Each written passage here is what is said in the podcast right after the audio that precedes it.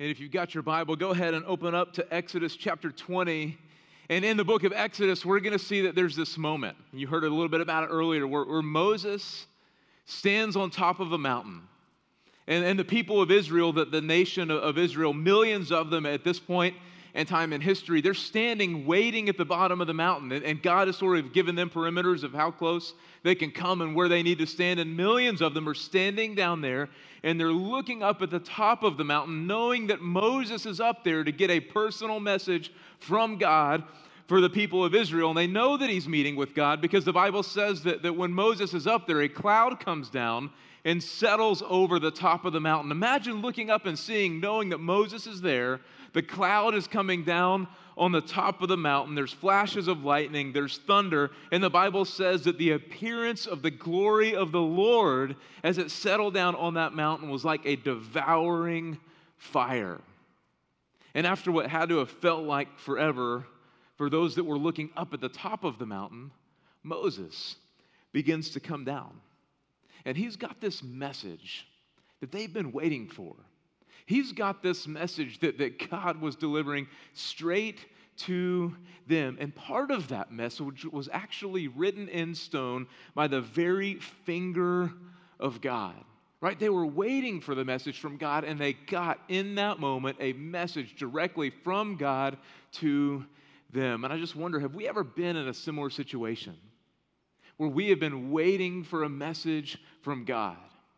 Where we've been wondering what to do, where we've been just needing, desiring, asking, begging God for clarity about a situation that we find ourselves in, that that's where they were. So imagine how they would have felt as they see Moses coming down with that message, with some of it on those stone tablets, knowing that the message itself was a miracle from God delivered straight to them. In Exodus 31 18, the Bible says, And God gave to Moses when he had finished speaking with him on Mount Sinai the two tablets of testimony in stone written with the finger of God. Can't imagine seeing that going on on top of the mountain.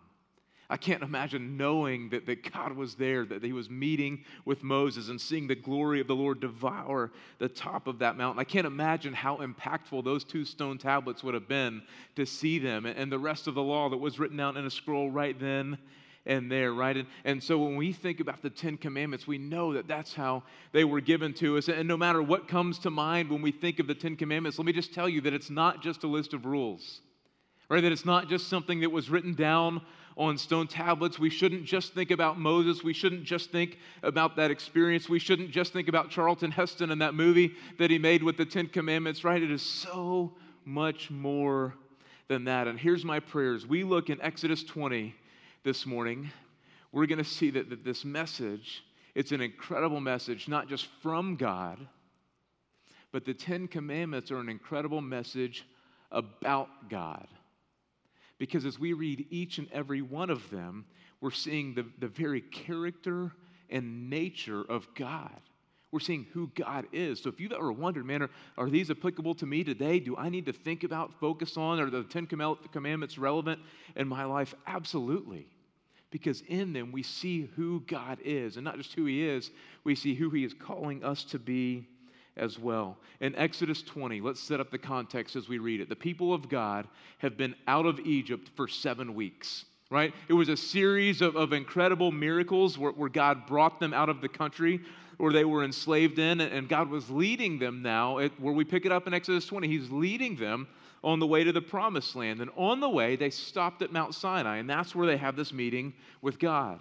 That's where they're going to get the law, the Ten Commandments, and much more. That's where they're going to be shown how to live as the people of God. And, and as we read this, I think this is so cool to remember that every law, every rule that God gives them here is based on grace okay? These aren't conditions to become the people of God. They already are the people of God, right? That's already happened. He's already drawn them to Himself. He's already chosen them to be His people. He's already delivered them from slavery in Egypt. So it's not, hey, do this and I'll make you my people. It's do this because you are my people. And if they would take to heart what He gives them here on the mountain, they're going to draw close to Him and closer to Him and they're going to flourish as a people, which is exactly what God wants for them and for me and you as well. right, what we're going to see is, is that biblical law is not just a code of conduct, it's an expression of the character of God. And it wasn't just given to build a good society, that the purpose, the reason God gave it, was to grow a relationship with God and his people together. And so, as the people received this message and lived by it, I want you to think, just think with me about what happens here. God reveals himself to them. They draw closer and closer to God as they live by what God gives them. And, also, God is showing himself to the world around them as they live in that relationship with God. He tells them that one chapter earlier in Exodus 19. If you want to look back a couple of verses, Exodus 19:5 says this Now, therefore, if you will indeed obey my voice, and keep my covenant, you will be my treasured possession among all people. For the earth is mine, and you shall be to me a kingdom of priests and a holy nation.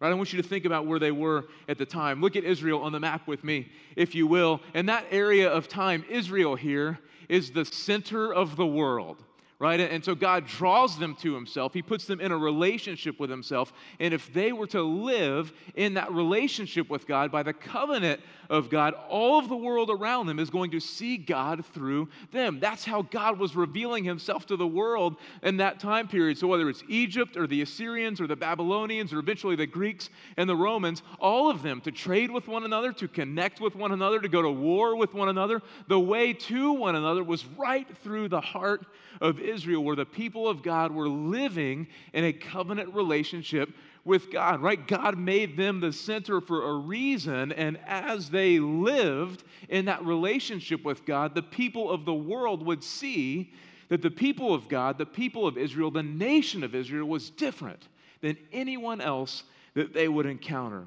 right? God gave them the law to set them apart. God gave them the law to draw them to themselves, and God gave them this law to reveal himself to the world around them, right? So it was for their sake to live in community with God and for the sake of the world around them to know God as well. People would see them and wonder why they lived the way that they lived, why they worshiped the way that they worshiped, and in doing so, people, the world around them, would see God.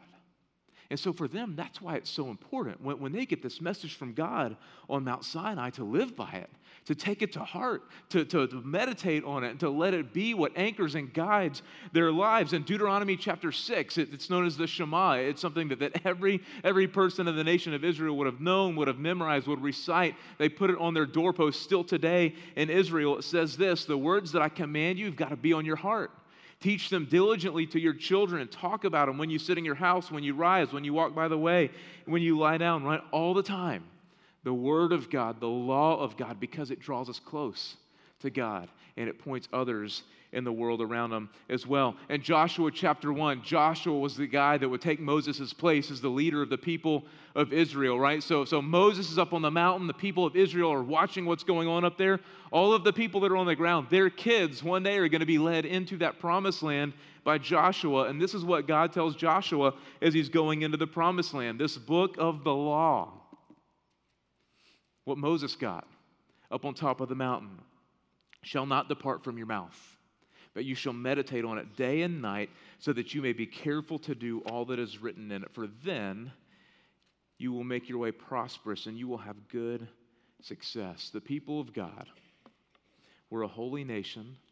They were set apart. They were given this law to be set apart to know the love and the grace of God, to draw close to God, and in doing so, to show the love and the grace of God to the world around them. And I want to tell you something, right? That this is all part of God's miraculous plan. If you are a follower of Jesus today, right, thousands of years later, if you've trusted in Jesus for the forgiveness of your sins and to make you right with God, and, and, that's the only way that you and I can be right with God, is to trust in Jesus and what He did on the cross. The Bible says that if you've done that and you're a follower of Christ, God's Word says the same thing about you and me as it did about the people of God in Exodus 19. In 1 Peter chapter 2, verses 9 and 10, this is the New Testament now, the New Testament church written to Christians, to followers of Christ, it says this As a believer, you are a chosen race, a royal priesthood, a holy nation, a people for God's own possession that you may proclaim the excellencies of him who called you out of darkness and into his marvelous light. Once you were not a people, but now you are God's people. Once you had not received mercy, but now you have received mercy. We see in God's word that when we trust in Jesus, we're called out of darkness into light. We're a part of the family of God. We're a holy nation. And, and, and look at how God's plan remains the same as He draws us to Himself. He has followers of Jesus all over the world now right? Not concentrated in a specific spot in the center of the world in the nation of Israel. Our, our mandate as followers of Christ is the same. It's to draw close to God, to remember His word, His law. And, and as that happens, what, what's going to happen next is we're going to take the hope of Jesus to the world around us. Right? As we live by the word of God, we're going to show the love and the grace of God to a world that desperately needs Him. So, so now, thinking about the Ten Commandments in Exodus chapter 20 with that context, knowing that, that God has given them this to set them apart, to draw them close to Himself so He can show Himself to the world. That happens then, and that happens now. Let's look at Exodus 20 and see the heart and the nature and the character of God in the Ten Commandments. Verse 1 of Exodus chapter 20 says this And God spoke all of these words saying. And let's pause there and, and, just take a note here that, that God is a God of revelation, right? It says God what? It said God spoke. It doesn't say God hinted. It doesn't say God made us guess. It says God spoke right there. We don't have to guess what he's like. We don't have to guess how he's called us to live. We don't have to guess what will be pleasing to him. It says God spoke. Verse 2 I am the Lord your God who brought you out of the land of Egypt, out of the house of slavery. We see God's the one speaking. God reminds us who He is and what He's done. And in verse 2, you're going to see two really interesting words. You see your and you see you. And like many words, that can mean a, a, couple of different things. And in Texas, I understand that we might not use your or you too much. We say y'all a lot. But, but if we talk to an English teacher about the right way to talk, in the words you and your, we'd see that, that they can mean a couple of different things. Sometimes when you say you, you mean one person, right? How are you doing today? I'm talking to one person. I'm talking to Tyler, right? But if I stick him over here and say, How are you doing? I'm talking to everybody to see how your day's going and, and what's going on. You see how those can be used interchangeably and are often used interchangeably by us? So as we read this, I am your God who brought you out of Egypt. I think naturally given the context that God is on the mountain and the people of Israel are watching and waiting, I think that naturally we would assume that God is talking to them as a group. But that's not the case. Right? In Hebrew, both of these words, your and you, are written in the singular form. And here's why that matters. Right? God is very intentional in what he's saying and in how this is written down, that this is for you and for me. God is showing us here that he is a personal God that he has a personal relationship with his people, those who have been brought out of Egypt, right? He has a personal relationship with each and every one of them. He's a loving God and a saving God who desires to know each and every one of them individually. And, and the same thing, right? That, that same sentence can be said about you and me as followers of Jesus. I'm the Lord your God. I, brought you out of sin. I brought you out of, of your Egypt where you were a slave to sin. You, you were dying, there was no way out, but I know you, I love you, I brought you out, and I brought you unto myself. We see here at the beginning of, of these commandments that God is a personal God, that God is a relational God. And, and everything that we read next is to help you and me as, as people, is to help the people of Israel back then as individual people know God and continue drawing closer to Him in that personal relationship. Look at verse 3, the first commandment. And this first commandment really sets the pace for all the rest of them that we'll see as we work through this, and that's this You shall have no other gods before me. Right? So God's on the top of the mountain.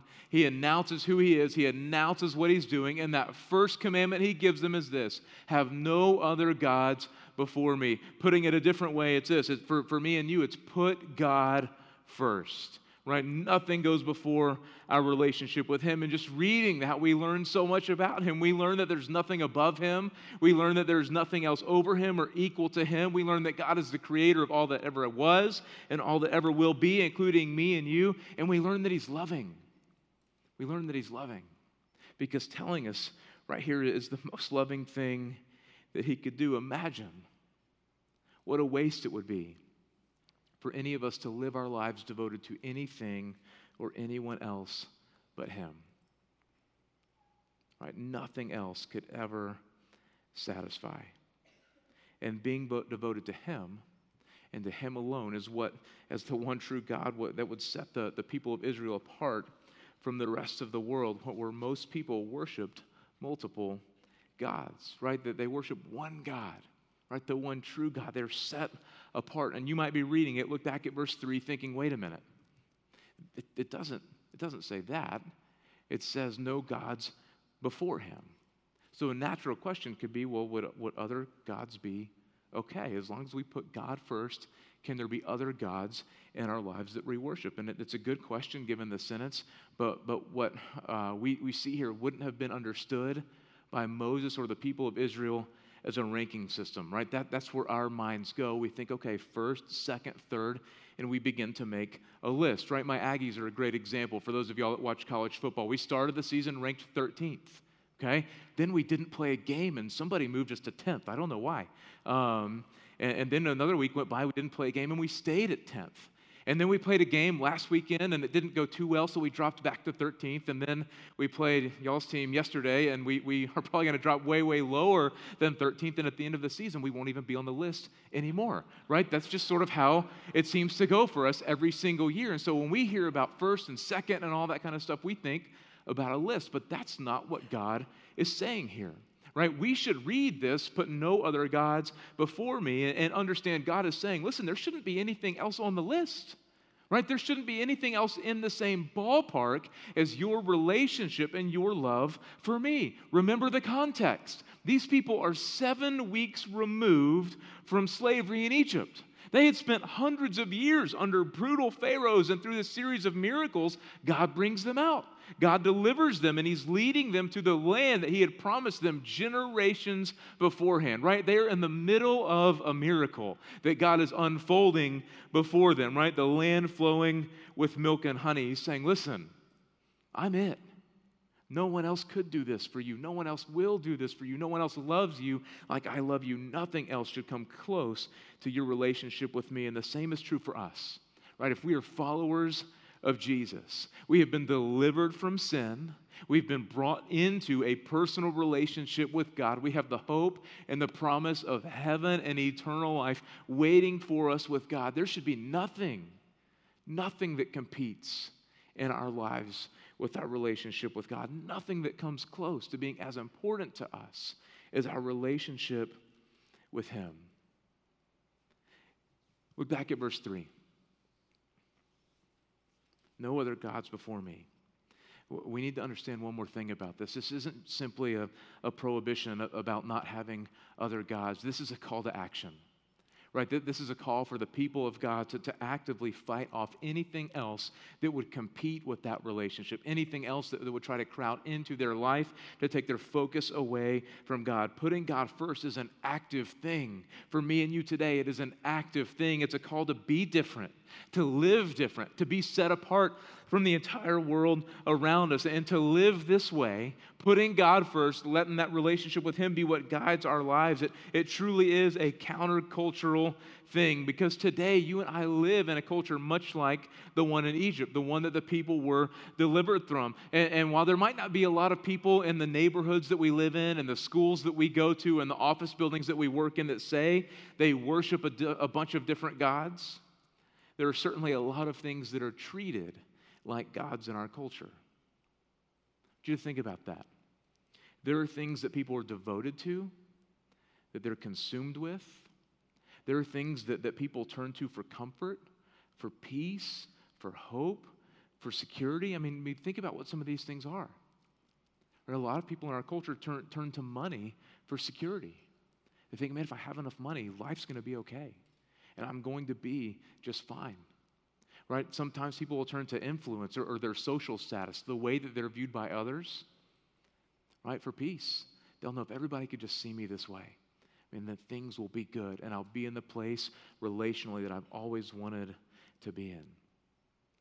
People think, man, my grades, if, if I can have good grades now, if my kid could have good grades now, they'll be set for life and I won't have to worry about other things. And so they look to that and elevate that to a place in their life that it just does not need to be. People look to political candidates for hope, for a future.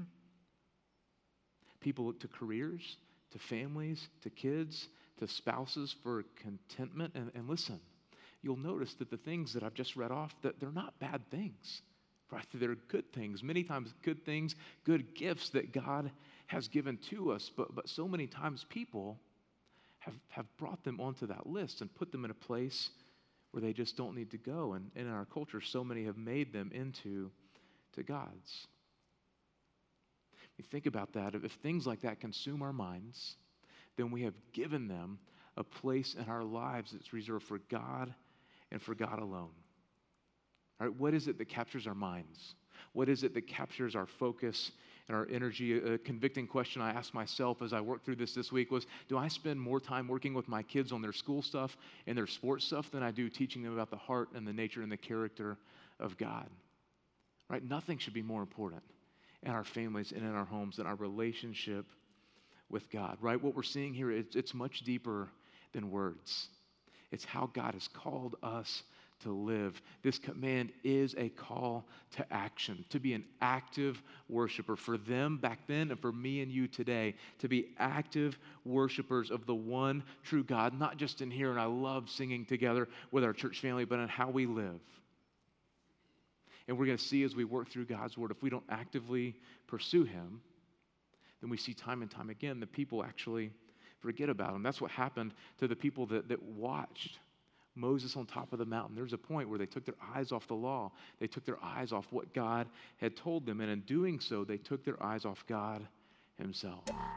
Right? Those of y'all that have, have played baseball with your kids or coached little kid baseball, there's a phrase that, that you use all the time talking to kids. Let's see who's coached before. Keep your eye on the keep your eye on the ball. What happens if you don't? You miss it.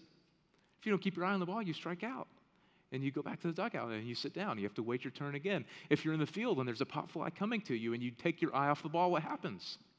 You go back to the dugout with a little blood coming out of your nose, too, right? When you take your eye off the ball, you get hurt. You get hurt.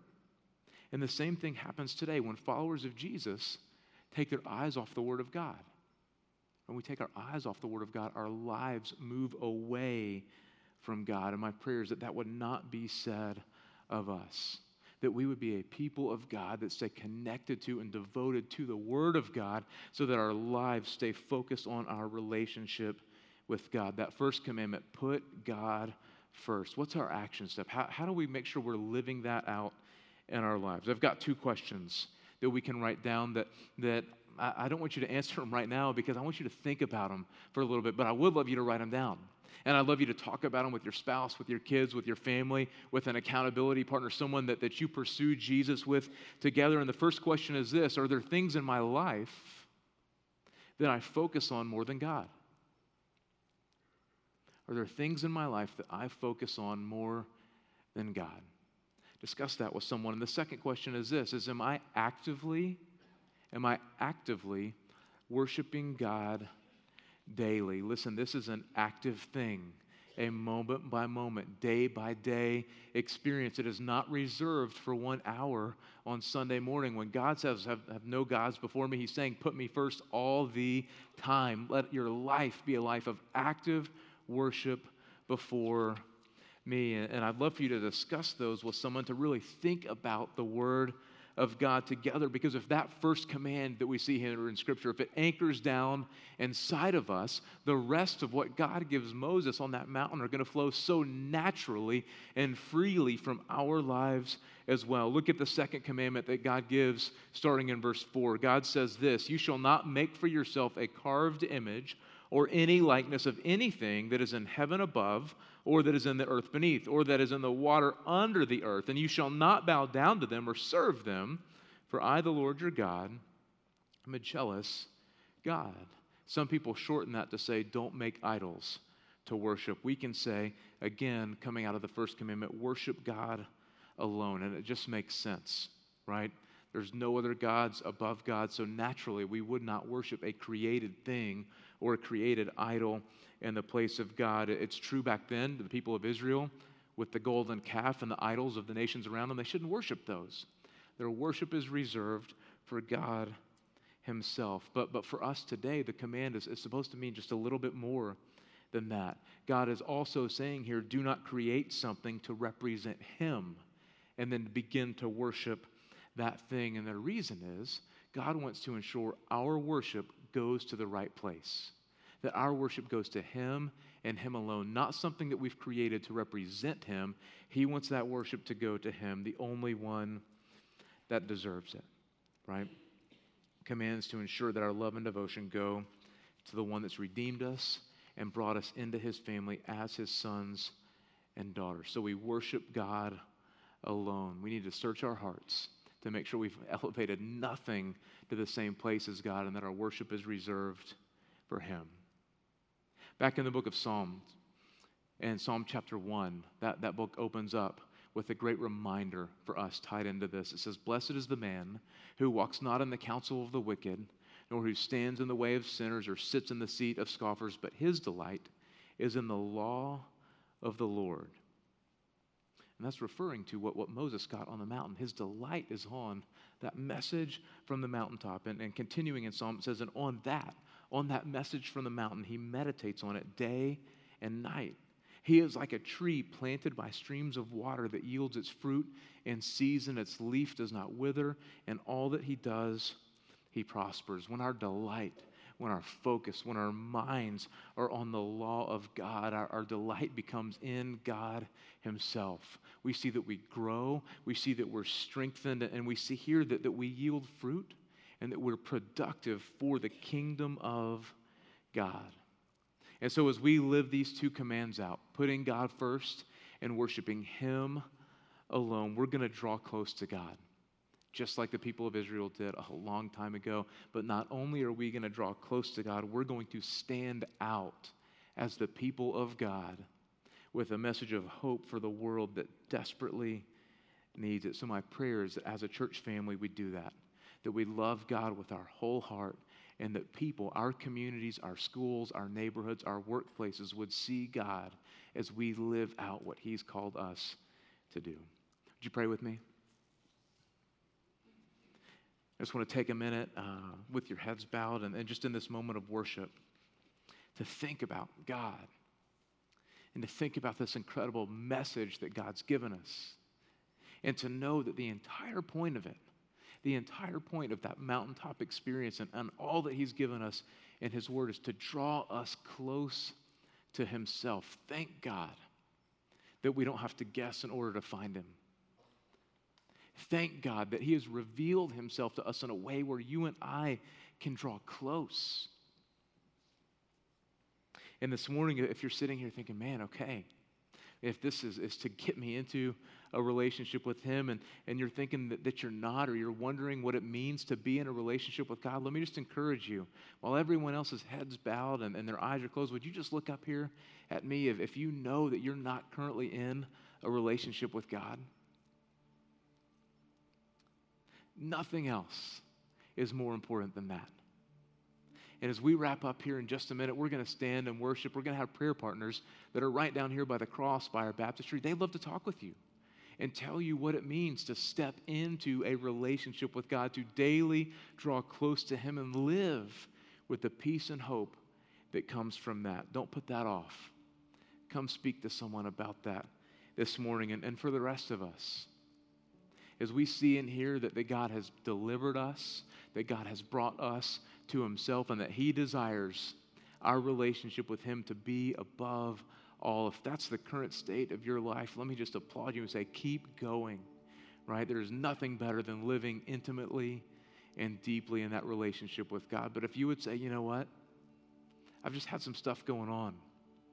I've taken my eye off the ball. I've taken my eye off the Word of God and I'm not currently living for Him, now is your time to, to repent of that, to say, God, I'm sorry.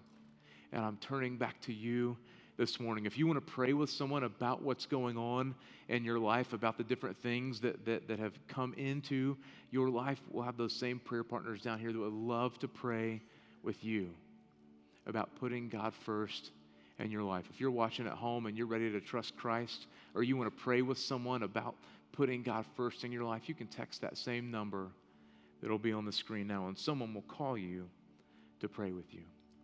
God, we love you and we thank you for your word. We pray that we would live lives of worship before you here this morning and everywhere you take us. It's in your name we pray. Amen.